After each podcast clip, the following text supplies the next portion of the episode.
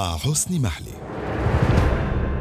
المصالحة التركية مع دمشق تحولت إلى حديث يومي يلهي به الرئيس أردوغان الإعلام الداخلي والخارجي وذلك كلما يحتاج إلى مادة تبعد أنظار الشعب التركي عن مشاكله اليومية وأهمها دون شك الغلاء والتضخم والفساد الذي طاله أي طال أردوغان وطال كل المقربين منه وتحول إلى ظاهرة يومية باعترافات زعيم المافيا سادات بكار المقيم في دبي والذي كان يتحدث بين حين وآخر عبر حساباته في اليوتيوب والآن على تويتر عن قضايا فساد من الصعب أن يصدقها العقل البشري.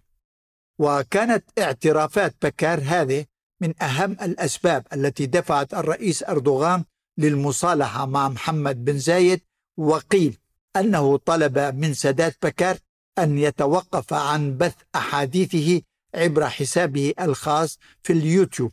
وكان سادات بكار عندما يبث هذه الفيديوهات على اليوتيوب حوالي 20 مليون مواطن تركي يشاهد هذه الفيديوهات. والتزم بكار بتعليمات السلطات الإماراتية له فأوقف البث عبر اليوتيوب إلا أنه بدأ يكتب على حسابه في تويتر مع المعلومات التي تتحدث عن طلب السلطات الإماراتية منه للكف عن ذلك أيضا لعدم إحراج الرئيس أردوغان أكثر مما فعله حتى الآن خاصة وأن سادات بكار كان هدد وتوعد الرئيس أردوغان وقال بأنه سيتحدث عن قضايا خطيرة مع اقتراب موعد الانتخابات في مايو أيار القادم.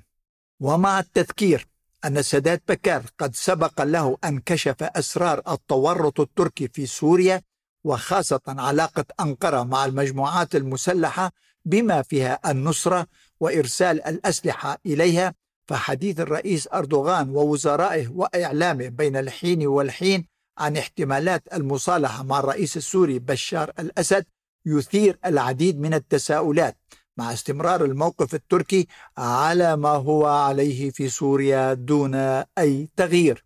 فأردوغان كان قد هدد وتوعد زعماء الإمارات والسعودية والكيان الصهيوني ومصر ولكنه لم يتردد في مد يد المصالحة إليهم بعد أن قدم لهم كل التنازلات التي طلبوها ومنها قطع العلاقة مع الإخوان المسلمين وحماس التي تصرفت وقامت بما قامت به طيلة السنوات العشرة الأخيرة بتعليمات من أنقرة والدوحة.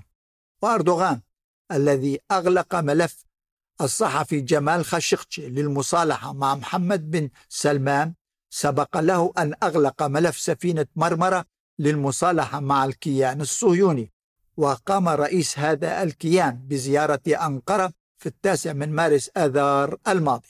كما التقى أردوغان مع رئيس وزراء هذا الكيان يائير لابيد على هامش أعمال الجمعية العامة للأمم المتحدة بعد أن زار لابيد أنقرة في حزيران يونيو عندما كان وزيرا للخارجية. ودون أن يهمل أردوغان اللقاء مع قيادات اللوبي اليهودي في أمريكا وبعدها اجتمع مع رئيس المؤتمر اليهودي العالمي لودر وكل ذلك في إطار حكايات الغرام التي يصيغها أردوغان لضمان المصالحة وبعدها التحالف مع تل أبيب والتي حققت تفوقا نفسيا في المنطقة بفضل استسلام الأنظمة العربية والإسلامية لمخططاتها الإقليمية والدولية والتي كادت أن تحقق أهدافها لولا صمود محور المقاومة والذي سطر انتصاراته العظيمة خلال السنوات العشرة الماضية ضد أكبر وأشرس هجمه إمبريالية وصهيونية كانت أدادها الأنظمة العربية والإسلامية في المنطقة مع مئات الآلاف من العملاء المسلحين منهم وغير المسلحين من الساسة والإعلاميين ورجال الأعمال والفن والأكاديميين وكانوا معا وما زالوا في خدمة هذه المشاريع والمخططات بعلم أو بدونه. ودون أن تؤثر كل هذه المعطيات على موقف الرئيس أردوغان في سوريا التي لو كان صادقا في أحاديثه للمصالحة معها لفعل ذلك أسهل بكثير من مساعيه للمصالحة مع الأنظمة العربية والكيان الصهيوني. فالرئيس الأسد وسوريا عموما لم تتخذ أي موقف عدائي ضد الدولة والأمة التركية. وعلى الرغم من كل ما فعله أردوغان ضدها طيلة السنوات العشرة الماضية. فالجميع يعرف وهو ما اعترف به رئيس وزراء قطر السابق حمد بن جاسم أكثر من مرة وكذلك الرئيس بايدن في أكتوبر تشرين الأول 2014 أنه لولا تركيا بحدودها الطويلة مع سوريا وهي حوالي 900 كيلومتر لما وصلت الأمور إلى ما وصلت إليه في سوريا. فالجيش السوري الحر والمجلس الوطني السوري المعارض تأسسا في تركيا أواسط العام 2011 وبعد أن أقامت تركيا المخيمات للنازحين السوريين حتى قبل أن تبدأ الأحداث الإرهابية. وكأنها كانت أي تركيا على علم مسبق بهذه الأحداث. وهذا ما أثبتته التطورات اللاحقة والتي جعلت من تركيا طرفا رئيسيا في مجمل معادلات سوريا الإقليمية والدولية بل حتى الداخلية حيث يسيطر الجيش التركي مع الفصائل المسلحة الموالية له على 9% من مساحة سوريا بعد أن نجح الرئيس أردوغان في جمع كل الفصائل السورية المسلحة تحت راية ما يسمى بالجيش السوري الوطني الذي تأسس في أيلول سبتمبر 2019 في أنقرة. أعود وأكرر الجيش الوطني السوري تأسس في بلد آخر أو عاصمة دولة أخرى وهي أنقرة. والأغرب في ذلك أن عناصر هذا الجيش أي الجيش السوري الوطني يحملون على أكتافهم وأذرعتهم شارات العلم التركي وكذلك علم المعارضة. السورية. هذا بالطبع إذا تجاهلنا دفاع الرئيس أردوغان المستميت عن إدلب التي يسيطر عليها مسلحو النصرة وعدد كبير منهم ليسوا من السوريين بل من الأجانب الذين دخلوا سوريا عبر الحدود التركية أيضا. ودون أن يذكر أحد الرئيس أردوغان بكل هذه المعطيات وفيها الكثير من التفاصيل التي تعرقل المصالحة الحقيقية مع دمشق. وبمعنى آخر إذا كان الرئيس أردوغان جاد وصادق في حديثه عن المصالحة مع الرئيس الأسد فسيكون ذلك أسهل بكثير من المصالحة مع محمد بن سلمان. وقال عنه أردوغان أنه قاتل جمال خاشقجي في إسطنبول كما سيكون ذلك أسهل بكثير من المصالحة مع الكيان الصهيوني. وقال عنه أردوغان أكثر من مرة أنه قاتل وإجرامي وإرهابي أي الكيان الصهيوني. آه لذا إذا كان الرئيس أردوغان أعود وأقول إذا كان الرئيس أردوغان جاد في حديثه عن المصالحة مع الرئيس الأسد عندما قال أنه لو جاء الأسد إلى سمرقند حيث قمة مجموعة شانغهاي لالتقى به أي أردوغان مع الأسد. فالأمر لا يحتاج لكثير من التحليل والتقييم لأن الأسد كان وما زال مستعدا للمصالحة مع أردوغان على الرغم من كل ما قام به ضد بلاده وما زال. وما على أردوغان في مثل هذه الحالة إلا أن يوقف دعمه للمجموعات المسلحة ويسمح للجيش السوري بتحرير مدينة إدلب وهو ما تعهد به للرئيس بوتين في اتفاقية سوتشي لعام 2018 ثم ينسحب أي أردوغان من الأراضي السورية التي تسيطر عليها تركيا بكل مؤسساتها العسكرية والأمنية والإدارية وهذا ما تطالب به دمشق. وفق المعلومات التي تتحدث بين الحين والحين عن لقاءات سرية بين رئيسي المخابرات التركية والسورية. والغريب في الموضوع ودون أن يكون واضحا أيضا كيف يثقان ببعضهما البعض؟ طالما أن الجانب السوري يحمل الطرف الآخر مسؤولية كل ما عاشته وتعيشه سوريا. إذا الموضوع لا يحتاج لمزيد من التأويل والتفسير لتصريحات الرئيس أردوغان الأخيرة مع وزرائه عن رغبتهم للمصالحة مع دمشق وهو ما يفعلونه منذ فترة مع القاهرة التي يبدو أنها لا تثق بالرئيس أردوغان وطاقمه وعلى الرغم من مساعي الوساطة التي بذلها ويبذلها أمير قطر تميم والذي زار القاهرة في حزيران يونيو لهذا الغرض ورد السيسي على هذه الزيارة قبل أيام. فالجميع يعرف أن قطر حليف أردوغان خاصة بعد مصالحتها مع السعودية والإمارات وهي جميعا في خندق واحد مع تل أبيب في تهديداتها لكل من سوريا وإيران ولبنان واليمن.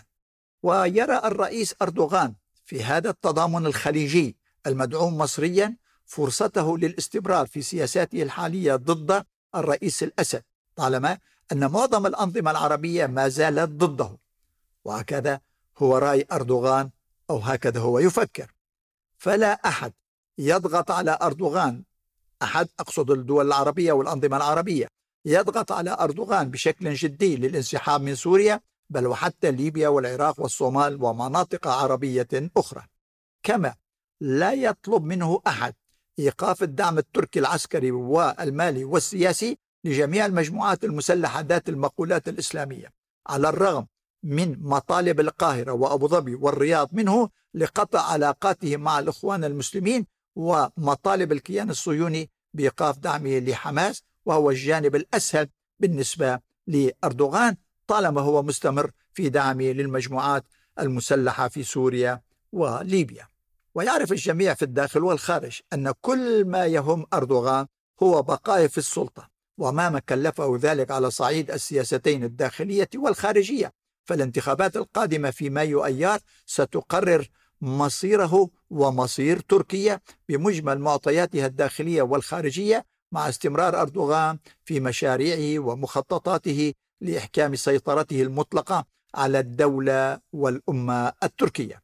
وهو أي أردوغان مستمر في مساعيه لأسلمتها بكامل مؤسساتها بعد الانتخابات القادمة إذ تستعد البلاد أي تركيا للاحتفال بالذكرى المئوية للجمهورية العلمانية التي أقامها مصطفى كمال أتاتورك عام 1923 وقد أثبت أردوغان ومن معه خلال السنوات الماضية أنهم ضد هذه العلمانية ولهذا السبب تبنى كل المجموعات الإسلامية المسلحة منها وغير المسلحة بعد أن تغنى بأمجاد الإمبراطورية العثمانية بعد ما يسمى بالربيع العربي.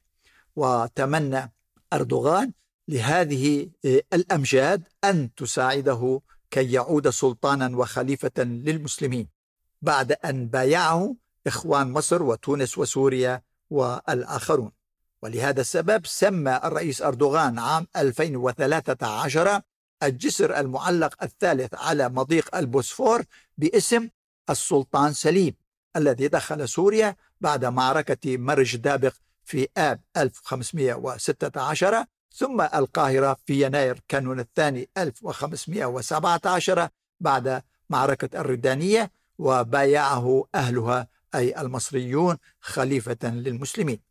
ويبقى موضوع اللاجئين السوريين من أهم عناصر أحاديث المصالحة بين أردوغان والرئيس الأسد طالما أن تركيا تشهد نقاشا واسعا حول هذا الموضوع فهناك حملة واسعة وعنيفة ضد سياسات أردوغان في هذا الموضوع بعد حملات التجنيس التي تنتهجها الحكومة في إطار استخدام السوريين كورقة مساومة مع كل الأطراف الإقليمية والدولية بل وحتى المعارضة الداخلية.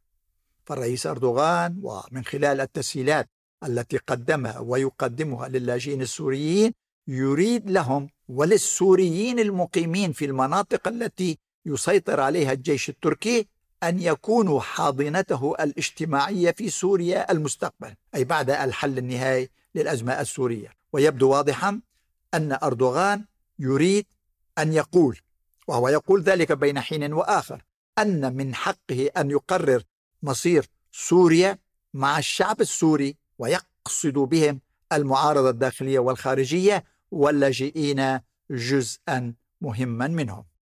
وفي جميع الحالات وأيا كانت حسابات وأهداف أردوغان من خلال أحاديثه عن احتمالات المصالحة ورغبته للمصالحة ونيته للمصالحة مع الرئيس الأسد فالجميع يعرف أنه لا ولن يفكر بذلك إلا في حالة واحدة ألا وهي اتخاذ العواصم العربية موقفا موحدا ضده في هذا الموضوع وهو من الاحتمالات الضعيفة جدا إن لم نقل من المستحيلات كما هو يعرف أي الرئيس أردوغان أن روسيا وكذلك سوريا ليست في وضع يسمح لهما للقيام بأي عمل عسكري ضد التواجد التركي في الشمال السوري والسؤال لماذا؟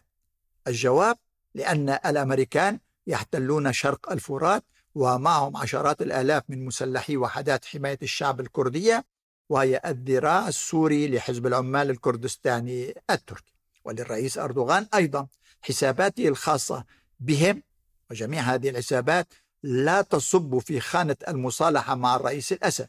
ولأن أردوغان وهو سر كل هذه المعادلات ولأن الرئيس أردوغان يرى في مثل هذه المصالحة مع الرئيس الأسد أقصد اعترافا منه بالهزيمة وسقوط مشروعه الإخواني جملة وتفصيلا وهو ما لا ولن يتحمله الرئيس أردوغان ليس فقط خارجيا بل داخليا أيضا طالما أنه ما زال يرى في نفسه زعيما لكل المسلمين والإسلاميين أينما وجدوا وهذا كان حال كل سلاطين الأناضول من العثمانيين.